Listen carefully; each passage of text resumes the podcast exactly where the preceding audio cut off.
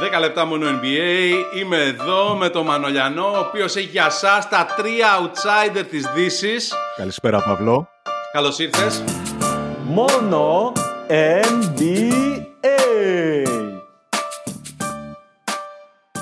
Ποια είναι τα φαβορή πριν μιλήσουμε για τα outsider για να ξέρουμε γιατί μιλάμε; Λοιπόν, τα φαβορή, Παύλο, είναι Head and Shoulders Above the Rest που λένε και A Kiss to America.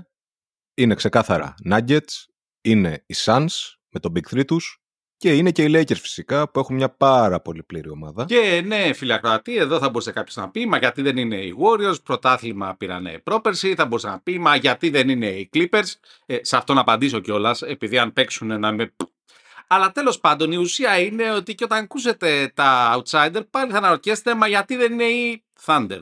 Αλλά τέλος πάντων, μα γιατί δεν είναι οι Kings. Τέλος πάντων, υποκειμενικά είναι όλα αυτά. Όμως υπάρχουν ομάδες που μπορεί αυτή την τριάδα να τις σπάσουν.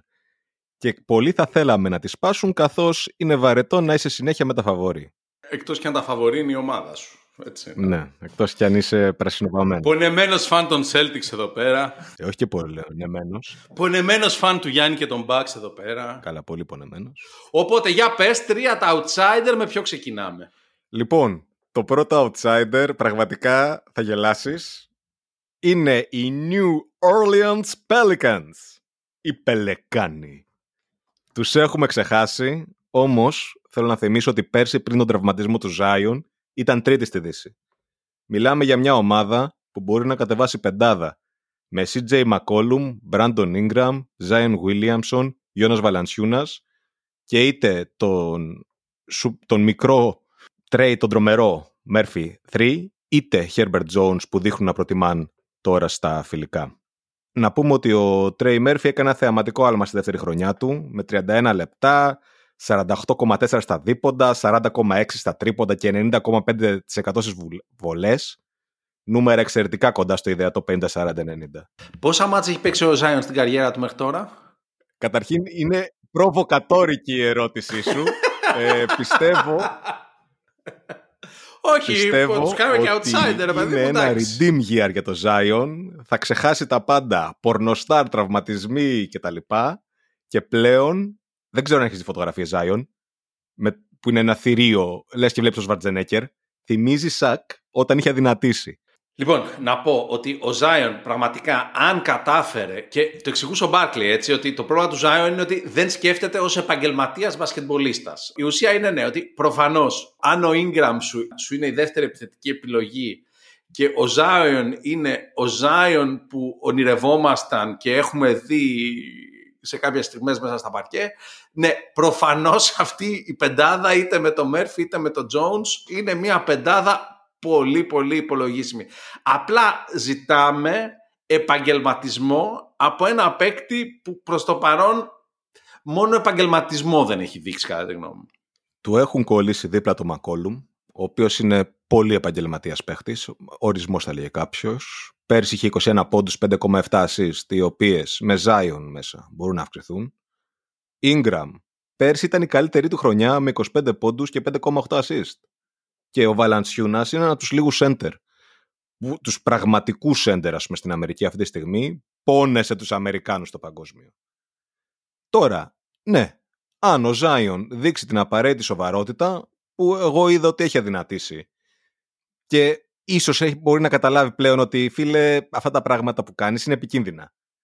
Μπλέκεις. Μπορούν να κάνουν τα πάντα. Μπορούν να κάνουν τα πάντα οι Pelicans. Απλά θέλουν Zion. Και να σε ρωτήσω κάτι, μέσα στα outsider μετά σε λίγο να μας πεις ότι αν σοβαρευτεί ο Καϊρή ας πούμε, δηλαδή τι φάση; Δηλαδή θα έχουμε και άλλους τέτοιους με ασόβαρους παίκτες που ξαφνικά φέτος... Έχεις δει τις σημειώσεις μου, Παύλο; Μπορεί, μπορεί. Ε, α, και κάτι να προσθέσω εδώ, ότι προφανώς αν κάνουν μια πολύ καλή πορεία οι Pelicans, μην παραξενευτείτε αν ο Zion βγήκε MVP. Είναι από τα Dark Horse μου. Και γιατί θα έχει το καλύτερο την καλύτερη ιστορία. Redemption Story το αγαπάνε πάρα πολύ οι Αμερικάνοι.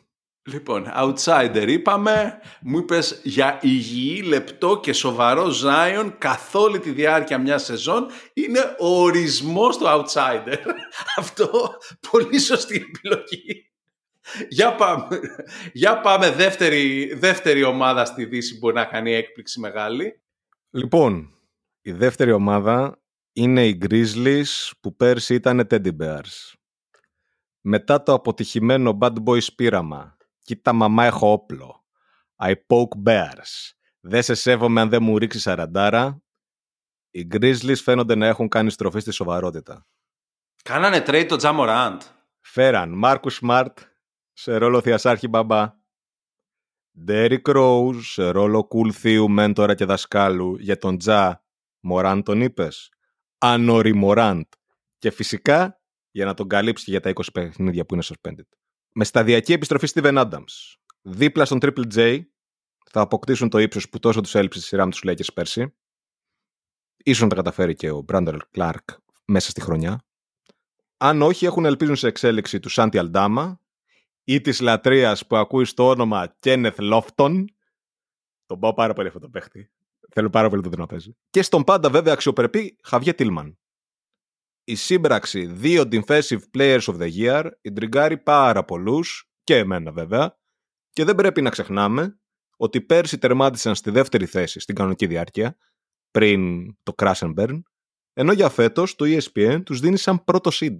Πρώτα, δεν θέλω να μπω να κράξω τις προβλέψεις του ESPN γενικά. Κάποιοι λένε ότι αν θες να βάλεις στοίχημα, δες τι κάνει το ESPN και κάνει το αντίθετο. Τέλος πάντων, για να κάνω ένα recap σε αυτά που μας έχεις πει μέχρι στιγμής, θα είναι σοβαρός μπασκετμπολίστας όλη τη χρονιά ο Zion Williamson και αυτό θα το κάνει και ο Τζα Μοράντ.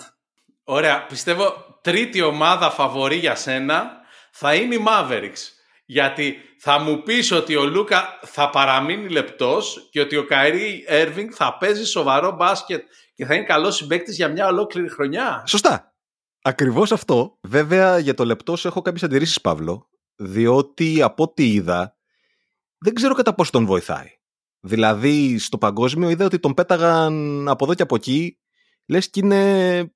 λες και δεν έπαιζε ρόλο. Ενώ παλιότερα που είχε έτσι τον όγκο του, δεν τον έσπροχνες Δηλαδή, εσύ θεωρείς ότι το χαμένο βάρος τον εμποδίζει να παίξει το μπάσκετ που παίζει μέσα Ακριβώς. Δεν είναι τόσο δυνατός πλέον. Και μπορούν να τον σπρώξουν και Νομίζω να ότι δεν πρέπει να φοβάσαι. Έκανε μια δίαιτα πριν παντρευτεί.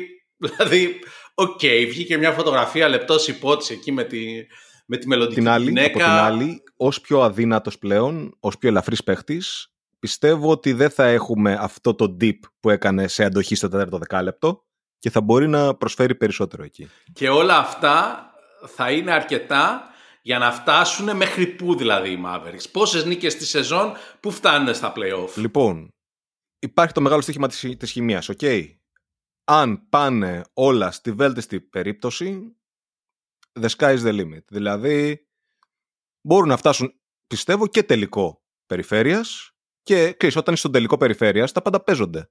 Λοιπόν, εγώ να τονίσω για τους ακροατές που να ακούς και το προηγούμενο επεισόδιο ότι έχουμε εδώ τον Μανολιάνο που είναι πιο αισιόδοξος για τους Mavericks από ότι τον βαμμένο Mavericks μπήλκα των Averagers.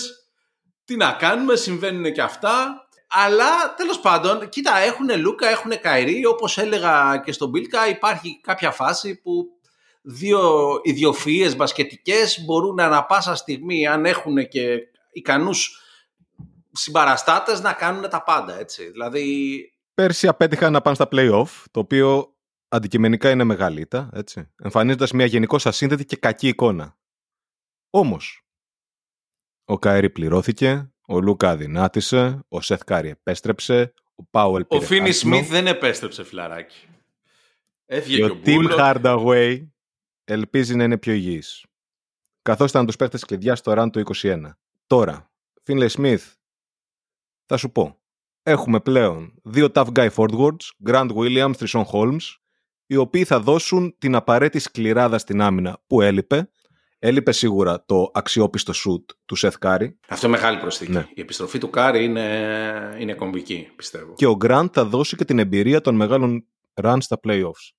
Όντας αναπόσπαστο μέρος του κελτικού θειάσου. Εδώ θα μας πεις και θείασο ενώ μιλάς για τους Mavs, ρε φίλε. Δηλαδή, έλεος, έλεος. Τόσο πολύ σας έχουμε πονέσει. Πάντα χρησιμοποιώ αυτές τις ευκαιρίες. Παρόλο που πλέον δεν είστε θείασος, πλέον είστε super team. Τα έχουμε πει. Α, ευτυχώς το πήραμε χαμπάρι. Μόνο NBA.